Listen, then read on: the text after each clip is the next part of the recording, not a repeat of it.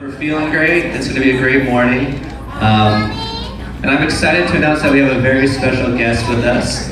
Um, he and his wife lead a church down the street called Genesis Church, and he's a great friend of our community as well. So, can we please give a warm welcome to Mr. Pastor Chris Feenan? Just Chris. He's going by just Chris this morning. So, Thanks, everyone. How are you? I mean, like, really, how are you? Yeah. You know, my kids always say good, and I say that's not an answer. Because it isn't. What does good mean? What does nice mean? Now, I'm asking because I wrestled in prayer from about 1 o'clock till 3 o'clock this morning for you. So that means I like my sleep. It's not my happy hour. But that means some of you are in the trenches fighting. And maybe that's why I'm here. Maybe I'm here to help you. And uh, I have a great and very fond connection with Canopy. Do I not, Mrs. Proctor? Uh, Meryl and I helped, well, more we were part of it, their kindness than anything else, when uh, Canopy was still meeting in the port streets. And uh, then Josh and I first met when he was the techie at Rock Harbour.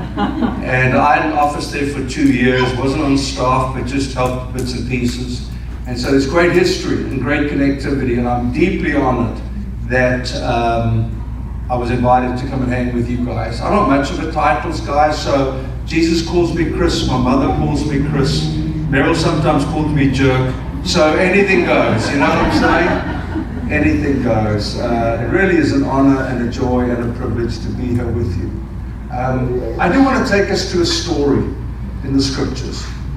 And uh, I'm not a great one off preacher, so if it sucks, just be so happy Josh is back next week. Just be like, thank God that South African isn't back here. It started in 2007. Um, I was at the movement I was part of before, Global Church Planting Movement. Uh, we were in Canada, and uh, one of the prophets called me out. And, and, you know, it's kind of cool when they do that. You're expecting you're going to be rich and famous and, uh, you know, all that stuff. And it was not one of those words. I'm going to read it to you in just a moment.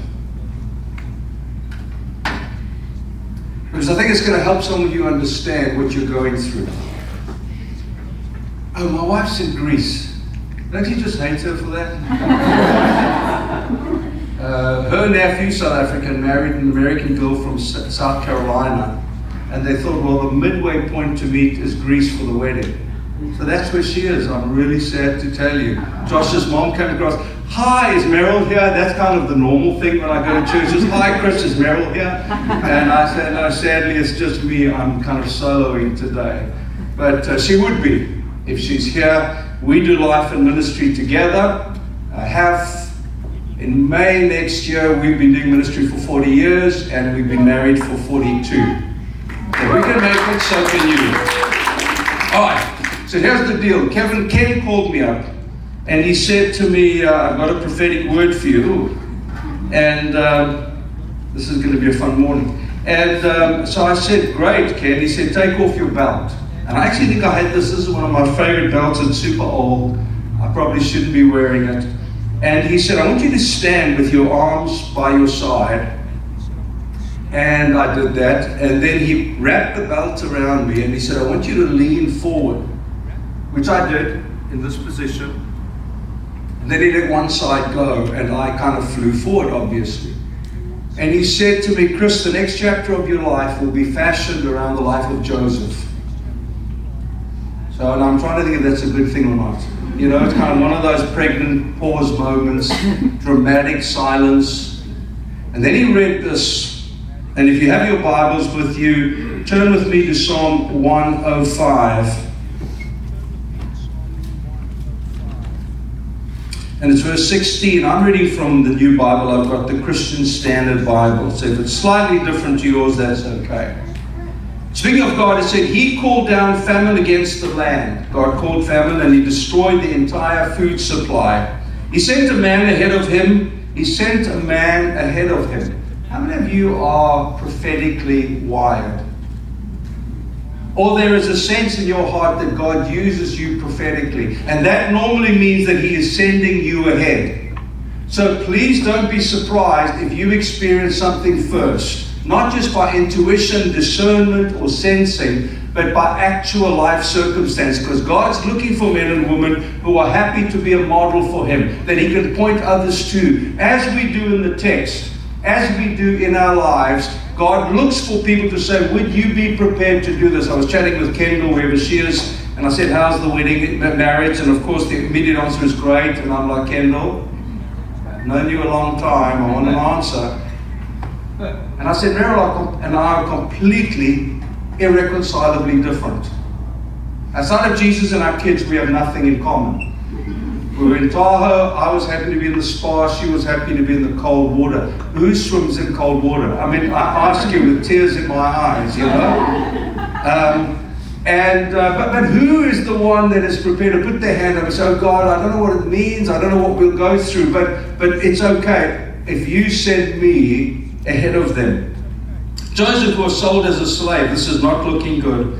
They hurt his feet with uh, shackles, and his neck was put into an iron collar. In other words, they, they tied his message.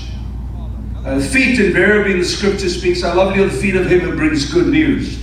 So, so they tied his feet up to prevent him bringing the, the message, and then they put shackles around his neck and the neck normally speaks of authority. So they wanted to quench his authority and silence his message. It is not looking good. Until the time his prediction had come through, until the time, until the time. You and I will go through these chapters in our life until the time. You can delay it, but you can't speed it up. You can enforce God to use you for longer in a circumstance because of your reluctance and your wrestle and your resistance until the time his prediction came through. And the word of the Lord tested him, and the king sent for him. Pharaoh sent for him and released him, and the ruler of his people set him free. He, Pharaoh, made him master of his household, ruler of all his possessions, binding his officials at will, and instructing his elders. I will refer back to that. Now, in the summer of this year, we've, uh, we do, we lead a delightful little community here in town. It's called Genesis and uh, I planted five years ago, which is not dissimilar to you. Uh, let me just find my notes, and we will be in business. I was curious because we've got a church of overwhelmingly 20 somethings. There's Meryl and I in our 60s, we've got two couples in their 50s, and everyone else is younger than 34. But, I looked at the story and I thought, Lord, what is it that you are essentially doing with all of us? And the first thing that came to mind, and this is free, no extra charge, is the transition from the shadow self, the false self, to the true self. The shadow self invariably is that part of us which is hidden. Your sin. Your story. Gee, I hope no one ever finds out this about me. I went to college at 17. Ended up in hospital when a wine bottle hit me in a fight. And so what I do is that I bring that out into the open so that I'm not awkward I'm not living under the instruction and the discipline of my shadow self. I acknowledge my sin. My, my false self, please hear me, is the self I create based on the circumstance I face. So if you are here for the first time this morning, you probably were quite troubled to know what self should you put forward. Is this a religious community? Because then I better amen lift my hand at the right time? How do I dress? Can I come with a short top and can I, can I wear sandals? My Birkenstock?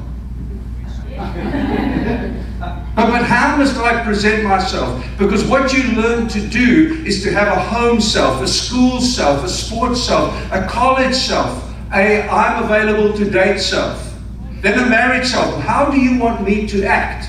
See, I'm creating all these false self narratives in order to survive the world I live in. The only problem is there's no grace. Forgive my passion, but I'm a passionate preacher. There is no grace of God to sustain your false selves. There's none. And so God systematically peels them off us so that the true self can emerge. It's as Richard Rohr says, the essential self that God made you to be. There is such sadness and exhaustion trying to live with our false selves. And that's what the gospel offers us. I love Paul's writings where he says, I am who I am by the grace of God. It's discovering the beauty and wonder and mystery of my true self. Or, as he says in Romans chapter 8, oh wretched man that I am. Who will deliver me from this body of sin? The thing I want to do, I don't do. The thing I don't want to do, I do. Oh, help me, God. It's his true self. He's wrestling his way around his own wretchedness. What about Joseph? I'm going to go through seven garment changes with you. Is it not interesting? It's about the only person in the Bible where his dress code, his sense of fashion, is spoken of only, I mean, over and over and over again. And the first we find him is that he's his daddy's boy.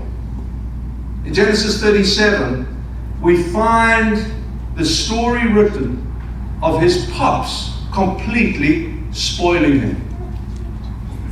And the sense of family of origin creates a false self. What must I be like to get my pop's approval? But my pops, on the other hand, is very busy, in this case, doing one of a few things.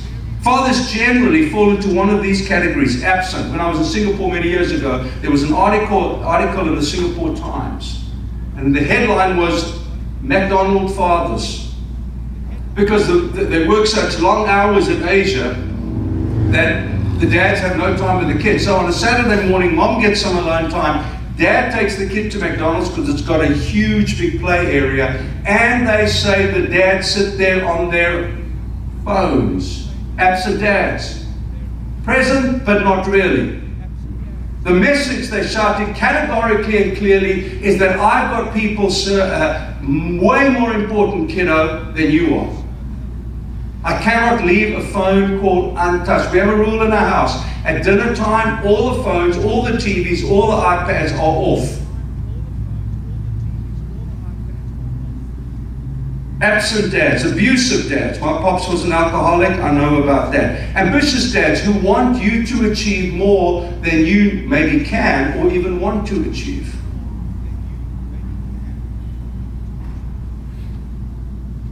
The approval dads. My son played for a really good soccer team when he was all like uh, up in Briar. We led a church up there. And uh, uh, win, win, win, win, win. And about the seventh or eighth game of the season, they played so badly and lost. And I was astounded. All the parents on the sideline would say, Well played, good job. That's BS. They played really badly and they lost. So how can I say, well played? How can I lie to my kid? Because one day he encounters God who is all God, who is all truth. And God said, that sucked. And he gets wounded. He gets wounded, but my dad always said, I always did well. No, you did not. So what we did at the end of every game is T and I would go and have a burger and we would green, yellow, red the moment. Boy, what did you think you played wonderfully at? Well, Dad, I thought I was, he's got a great soccer IQ and he's positioned himself well, but he got lazy and then he would hide. So we did the great, yeah, I like that pass down the wing, bro, great cross in, gave the striker some room, but then you disappeared for 15 minutes, yellow. That's not good. And that particular day, he climbed into the car with his eyes this big. I said, We'll talk when we have our burger. And he said, I said, Boy, how did you feel you played? He didn't know what he didn't know what to say. I should have brought him along today. He's 23 and, and, I said, You know you sucked. Yeah. I do him no service by doing the Orange County thing of applauding poor behavior, poor performance, pure action, impure action. You with me? And so, fathers, here's the daddy's boy, and there's ambivalent and addicts, and I can add a whole bunch of things. But what his father did, Joseph's father did, was he did him an incredible disservice by treating him different from the other boys. Now, I'm not saying we've got to treat all our kids the same. That's the worst kind of parenting. Meryl's folks were like that. They prided themselves. Three girls, we treated them all the same. I stopped them and I said, Ken, do you know that's really bad parenting? We're already married. He said, What do you mean, Chris? I said, Tell me about Tracy, Meryl's older sister. Well, I said, Tell me about Meryl. Tell me about Jen. Now, are they the same? So you know you can't treat all of the kids the same. That's great secular psychology. It's very poor biblical practice. God does not treat us all the same. Don't you hate that guy who's six foot four tall, surfer build, long hair? When he walks in, all the girls start drooling. Don't tell me God treats us all the same. I'm five foot ten and shrinking. I've got a big butt and a wobbly belly. We don't all get treated the same. But this is excessive. This is the exceptional where the father's spoiling of his boy actually did him no good whatsoever. Number two, the coat of many colors had to be removed. We just don't know when, and we just don't know. Can I just say this, folks? Please don't spoil your kids. I have a friend who's super wealthy. And we had a meal together the other day, and he said to me, You know, I spoiled my daughter. I said, Yes, you have. He said, "I've traveled so much. He was a global executive with a global uh, corporation. And he said, I've traveled so much that when I came home, the only thing I could do is give my kids stuff 16 brand new car, anything you want. Love you. I said, Do you know the disservice you're making giving your husband? Because probably he's not going to be as rich as you. You cannot replace love with goods. Coat him any colors, spoiled boy, he's in for one and a half decades of hell. You did not set him up well. Number two, sibling rivalry. Well, we obviously understand that the sibling thing is a big thing. So, here's the problem. You may have a sibling who, from the eyes of your parents, were perfect. They were the overachiever. They were, and you were perpetually compared with them, and you never matched up. Aren't you delighted for the gospel? That God compares you to no one but you. No one better than you. There's no one worse than you. There's just you. I am who I am by the grace of God. Or perspective. You're always silenced because your perspective isn't valid. Oh, don't, don't worry, don't worry. No, no, no, no. You, you, you got nothing to say. Or if you think what we would think, then it's okay. Shh. Intimidated into silence. Or prejudice, your choices are always seen as wrong. Perfection, perspectives, and prejudice our siblings can enslave us. I'm saying that partly because it did happen to Joseph. You know the story. His brothers took the coat of many colors off him, swirled it in blood, took it back to the pops, and gave him the very light garments of slavery. Why am I telling you this? Because it's in the story. Why am I telling you this? Because God wants to liberate you from the robes your siblings put on you. That's the gospel. Without angst, without judgment, without anger, resentment, or bitterness, with the sweet beauty and wonder of God giving me a new me. You're not as pretty as your sister. You're not as gifted as your brother. You're not as smart as your sister.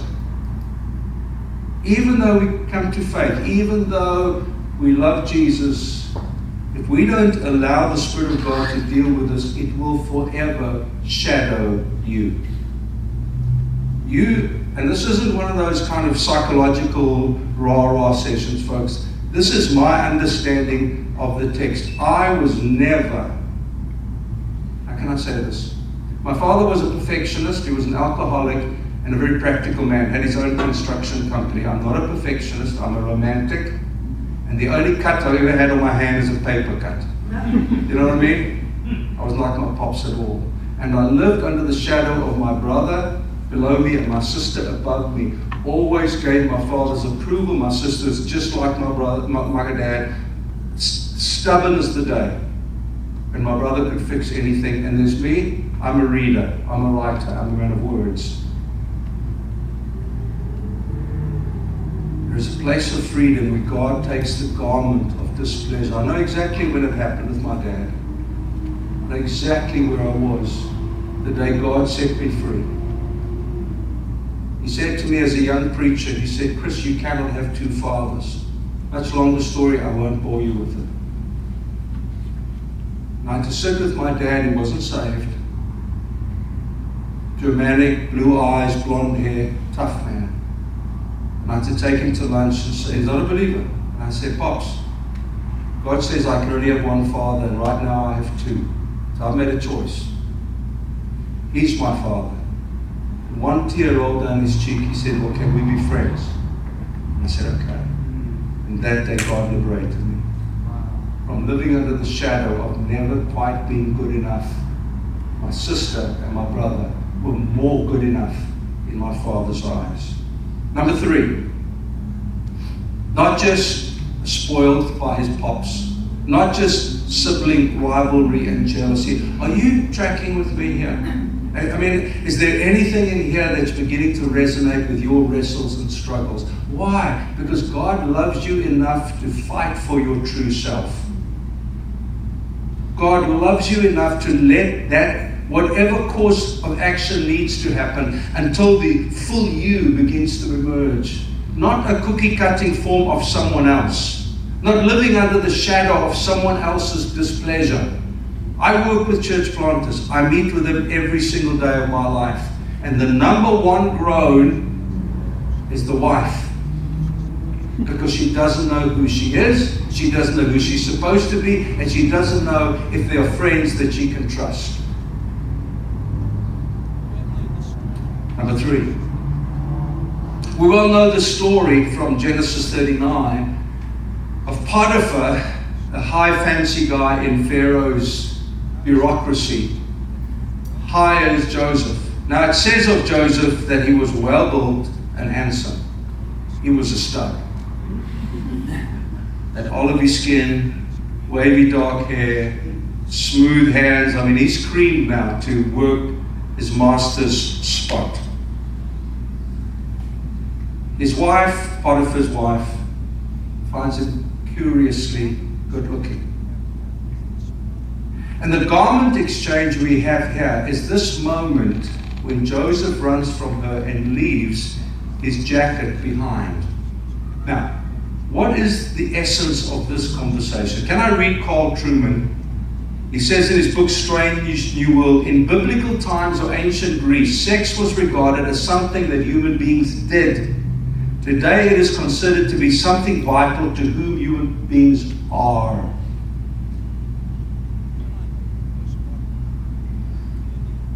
You and I know in a postmodern millennial world, one of the battle cries is be true to yourself. Is that, is that true?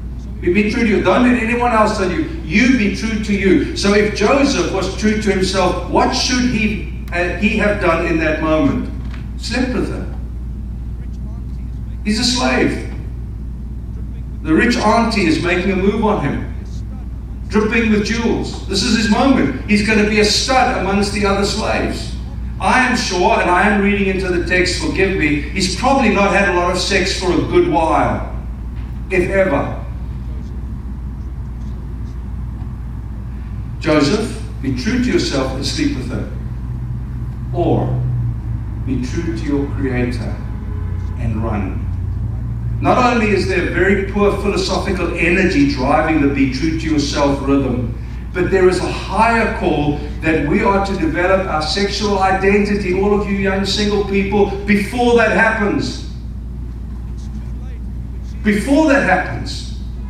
It's too late when she is coming onto you or he onto you, and if, if it is the girl, I mean, the, the buttons are down and the perfume is rich and the, shirt, the skirt is short. It's too late then to try to decide what your sexual identity is then. I said to my boy the other day, he's single, my girls are married. I said, Boy, how are you doing? He said, Dad, it's not easy. He said, I've literally had girls phone me and say, Do you want to come around for sex? I don't want a relationship. I just need sex tonight. And I said, Boy, how did you handle that? He said, Dad, I have a high dream that I get married as a virgin. You see, he settled the sexual identity before the girls come calling. I'm not bagging on them. Please hear me. I'm telling you his story. Now, true to himself, he's 23. You think he doesn't want to get into bed with a pretty Point Loma girl? Oh, yes. Everything inside of him. But we, we of course it is. Goodness me, I would if I was his age. But, but everything inside of him is settling his sexual identity beforehand. So when those, you see, girls have literally come to me at a party, said, Can we make out right now? And I'm talking kissing. You settle your sexual identity before it happens. The quest is not be true to yourself, the quest is be true to your Creator. You are fearfully and wonderfully made. You young ladies, it may be too late. I, I just think there is such purity and wonder and mystery about a virgin, both ways. And I think God gifted that to us so that when we get married and we give it, Meryl's 18, I was 22, I thought I knew everything about sex until honeymoon. I was clueless. What do I do now? I mean, like, because we're both virgins, we've never done this before. First night of honeymoon sucked. I was completely useless. My poor wife, I think she must have thought, dang it, this is it. Suck it up, sister, because it ain't getting better. You know, it was like, this is the best you've got right now. Is this, is this the best you've got? But there's a beauty and a wonder and a mystery as we stop, stop, stutter and stumble our way forward until we make love with such beauty and wonder and intimacy that God comes by His presence and it's a sacred moment, not a sensual moment. A friend of mine spoke. We've been friends for, we were in the army together, so probably 38 years or something. Their, their wedding. On Sunday night, we were landing. He's a very prophetic man. I don't think our congregation knew what to do with him. God was in the house. And as he was coming into the land, he spoke of him and Kati, who was sitting there making love. He said, You know, when we make love, the presence of God comes into the room. And he says, Oftentimes we just sit there afterwards weeping. The sheer wonder and gratitude that God has given us purity in an age of defiled sexuality. God can change your coat. Can put another robe on you. Beautiful robe, where, where marriage is not boring religious repetition. Meryl was speaking at a women's event some years ago, and she spoke about that time where everything's right and the lights are low and the music's playing and there's, there's flowers But she says sometimes you just got to have a quickie like an in and out. And of course the place fell apart, you know. yeah, sometimes we just need an in and out. Okay, are you with me? Let God transform your position and posture and thinking around the area of sexual identity. So some of you girls, I'm going to say this with kind of closed eyes, who are beautiful. I can't imagine how hard it is for you to, to, uh, to see yourself through His eyes, your Heavenly Father's eyes. Because the only thing you've ever been is the object of men's curiosity or lust, looking above you. But you see, the beauty of the Joseph story is that God takes off of him the picture that Potiphar's wife had of him. Come, on, I need that. Give me that cloak. This is not the one I want you to have. Next, number four. How am I doing time wise? I don't know what time I'm supposed to finish. Well, just be relieved. I'm preaching again at four at our community, so we'll have dinner together. number four is false accusation. Let, let God minister to you, folks. There is such sexual bombardment out there. I'm starting off this evening talking about pornography. Almost every young man and many a young woman in our church struggles with pornography. It is such, can I be crass? Bastard. It is a bastard. It has put people under so much bondage. And don't you love the message of the gospel where God refreshes our sexual lenses? And He gives us fresh insights. We don't feel like we have to remove the stain of sensuality as if it comes from other, somewhere else but it actually comes from the throne of grace and the sheer wonder and delight of an intimate God wanting us to be intimate with each other. It's a beautiful thing. All right, I'm going to run through the others. False accusation. It's a very difficult road to release.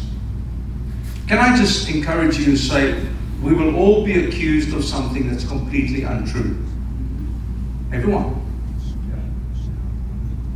But whether we are guilty or not makes no difference because we want to scream and shout our bitterness, our anger, our resentment, and unfortunately, the way to deal with false accusation is silence.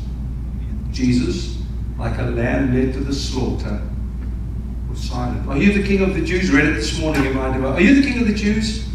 He uttered not a word. You know, those of you who are going through this right now, maybe in business, maybe in marriage, maybe in relationships, I don't know. But false accusation is one of the toughest things that we, and you and I will, 100%. I had to fight two lawsuits in the last church we led. I prayed, I'm embarrassed to say, God killed them. Because the two people who led the lawsuits were friends who had been in my home, who traveled the nations with me, whose hearts turned, and it wasn't true. Part of the accusation was something that happened in the church before we got there. And I had to learn this false accusation. Businessmen came to me and said, Let us do it, we'll counter sue. I looked at them with love in my heart. Thank you for wanting to protect me, but my Bible says we don't sue each other. I said, You giving them a free ride. I said, I know. They can do whatever they want. But I want to be like a lamb led to the slaughter.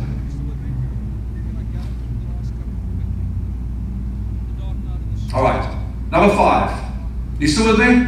Yes. Can I gather through the last couple quickly? Yes. The dark night of the soul. The dark night of the soul. St. John of the Cross, and I think the 13th century, gave language to a very, very dark time in all of our lives. And can I just say, listen, in, in, a, in a gospel world where happiness is one of the objectives, come to Jesus and you'll be happy. Not true, you'll be very sad. But you'll discover joy percolate itself out through the darkness of the loam in which you are seated. Come to Jesus and you'll live your dreams. Not true. Come to Jesus and die to your dreams and discover the dreams that last for eternity. That what we do down here has eternal significance. I sat with another friend and he's made millions of money. And he just said to me, Chris, I've achieved nothing. And I said, Well, we've got 20 years together. Let's make it count. Let's make it count see what God can do with a surrendered life who's not preoccupied with money. He doesn't have to. I think they've got whatever. The dark night of the soul is a time where God brutally tucks us away in the darkest places. I'm an optimist, I'm an enthusiast. I'll be very subdued today. I promise you, I wanted to be on my best behavior for Josh. But I'm a seven on the Enneagram. Throw in an eight on occasion, I'm in danger. But the dark night of the soul is where God takes us places irrespective of our personality. And one of the little verses that tickled me about this portion was this. After the baker and the butler and the baker, um, it says this, and Joseph was in prison two more years. Why? I mean, that super sucks. You know what I mean? And, and I wondered if it wasn't because he was looking for the butler or the baker to be his Messiah. Get me out of here if you can. Then he was looking, looking to, the, to the prison warden. Get me here if you get me out of here. Always looking to himself. I'm going to try and find a way to get out of this. Folks, the dark night of the soul is not contingent on your wisdom to negotiate a way out of the mess. It only comes when the untold happens when God plucks you out. There's no shortcut, there's no short time. It's simply dark place where God has taken the outer garment off, the coat of many colors. He's taken garment after garment after garment off, and the only thing left is for God to create in Joseph a deep, humble trust in who he really is. much more to say about that. Let me go to number six. There is a curious little verse in Genesis 41. It says, He shaved, changed his clothes, and went to Pharaoh. I'm like, hell, why? We've got such a small Bible anyway. Why does one whole verse go to he shaved? I mean, like, who cares? He changed his clothes, which we hope, and he went to Pharaoh. I tell you what it was, is there was a humility that was starting to leak out of Joseph. His father spoiled him, I'm the man. Hey, all of you guys, you bow down before me. I'm strutting, I'm leading, I'm styling, you going down. But this time, the Pharaoh says to him, I, I believe you prophesy accurately. I'm translating it. And he says, No, sir, it's not I. I think all of heaven was leaning out over the balustrade, looking to see what will he say. Yeah, I'm actually a prophet. You've heard about me? Yeah. Yeah, I, I rock, man. I rock. I got the whole Butler Baker thing. I got that down tact. Do you need me? I can prophesy.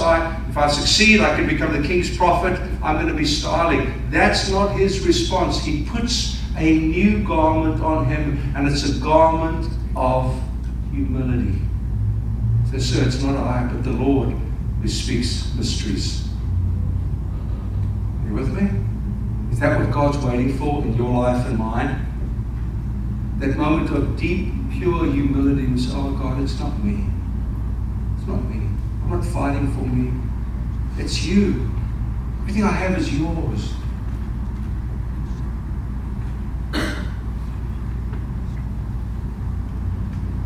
In theological terms, it's the providential theology. When you suddenly feel like, oh my gosh, God's working all of this to the good. I didn't join that to that. I didn't join that person to that person, that event to that. And suddenly you're mystified as the great slideshow of heaven plays. And God takes you, puts his arm around you, and says, Now you understand. You understand why you have to go through that? Do you understand why that relationship was broken? Isn't it interesting? I'm landing. Isn't it interesting that um, Joseph gave his brothers clothes? When he tucked away their money and their provisions, he put a garment set, an outfit, a Nordstrom or Calvin Klein or something suit, and, and he's just going to tuck it in there. Because he had learned how God had stripped him of every unnecessary robe until the only robe that counted was humility. Because it is not I, sir, it is the Lord who speaks mysteries. That to me, number seven, is the Nordstrom moment. Now, you may wonder why I use that, because he dressed him in robes of fine linen. We moved here in 26, uh, 26 years ago, 1996. And the first Christmas we were here, um, we used to, two very big families, big Christmas bashes in South Africa, summer, so pool, watermelon, barbecuing, just massive amounts of everything. Now, it's the first year we know no one. We're leading a very broken church up in North County. And uh, Meryl and I, we're nuts. I think we bought each kid like 30 gifts. We just, in our house in Diamond Bar, there was just, I mean, literally layers of gifts. And we looked at each other and said, we kind of think we're overplayed it a little bit. But the part of the, the, the, the gift giving that is forever stuck in Wiener mythology was when the girls opened up and it was pajamas. They were 10 and 8 respectively. And you could see the kind of look of disappointment on their on their faces, you know, like, really? PJs for Christmas? And Meryl got into her enthusiast adventure mode and she said, Girls, this is from Nordstrom, you know. This is not Old Navy, this is not Gap. This is from Nordstrom. So it's a standard Wiener joke now that whenever we want to make much of a dressing moment, the comment was, it's from Nordstrom, and we all know what it refers to. This is a Nordstrom moment. He dressed him in robes of fine linen. Folks, there comes that moment, and this is where I'm landing. There comes that moment where God looks at you with deep affection, I suspect with a tender eye full of tears, as He has watched you wrestle your way through each one of those de-robe moments, and ultimately He puts His robe of humility on you, and He smiles and He says, Now do you understand? Now do you understand? That's what I had in mind all the time. Remember that prophetic word 13 years ago? Now do you understand? It's taken me 13 years to render you this. Our Christian walk is not a hyperbole of ever increased profile, ability, and wealth. Sometimes it is a very dark valley because it is in the valley. Though I walk through the valley of the shadow of death, I will fear no evil, for thou art with me. Thy rod and thy staff, they comfort me. If you are looking for a happy Christian journey, you will not be around long. But if you embrace the darkness and let joy emerge out of the pain, trauma, and tremor of your pain, of your heartache, of God derobing you and letting the true self emerge, you will have this moment. Do you bow your heads with me, please?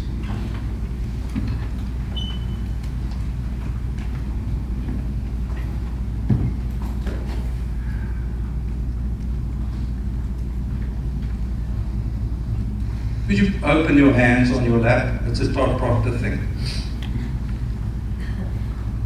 Use it all over the world now, but I do give Todd the glory.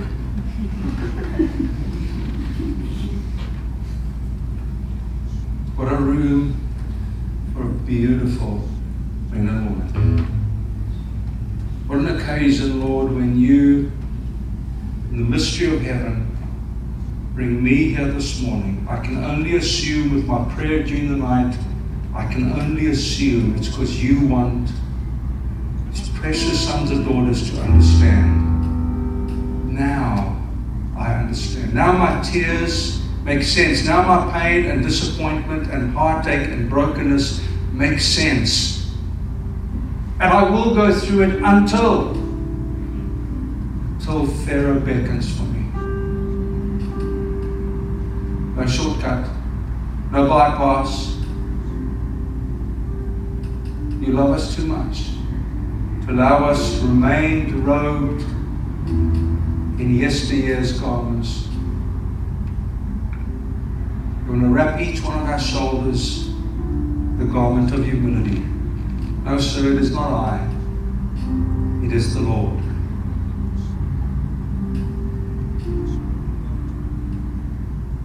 Pedal and Caden are going to sing over us. Rather than stand just for the moment, I don't know what protocol is here with all of you, I want them to sing over you. I want the Spirit of God to meet with you, wipe away your tears, bring clarity to your confusion.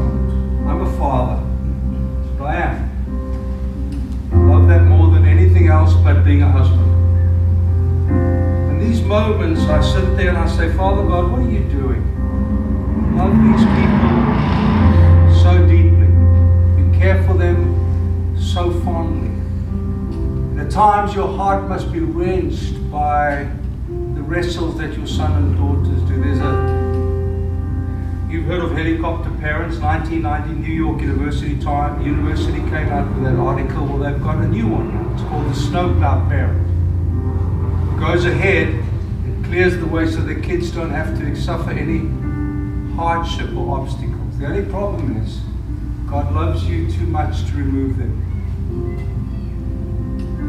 And I think the times God is most at pain is when we blame Him for things that we think He should have done. But He's got a far more beautiful picture for you.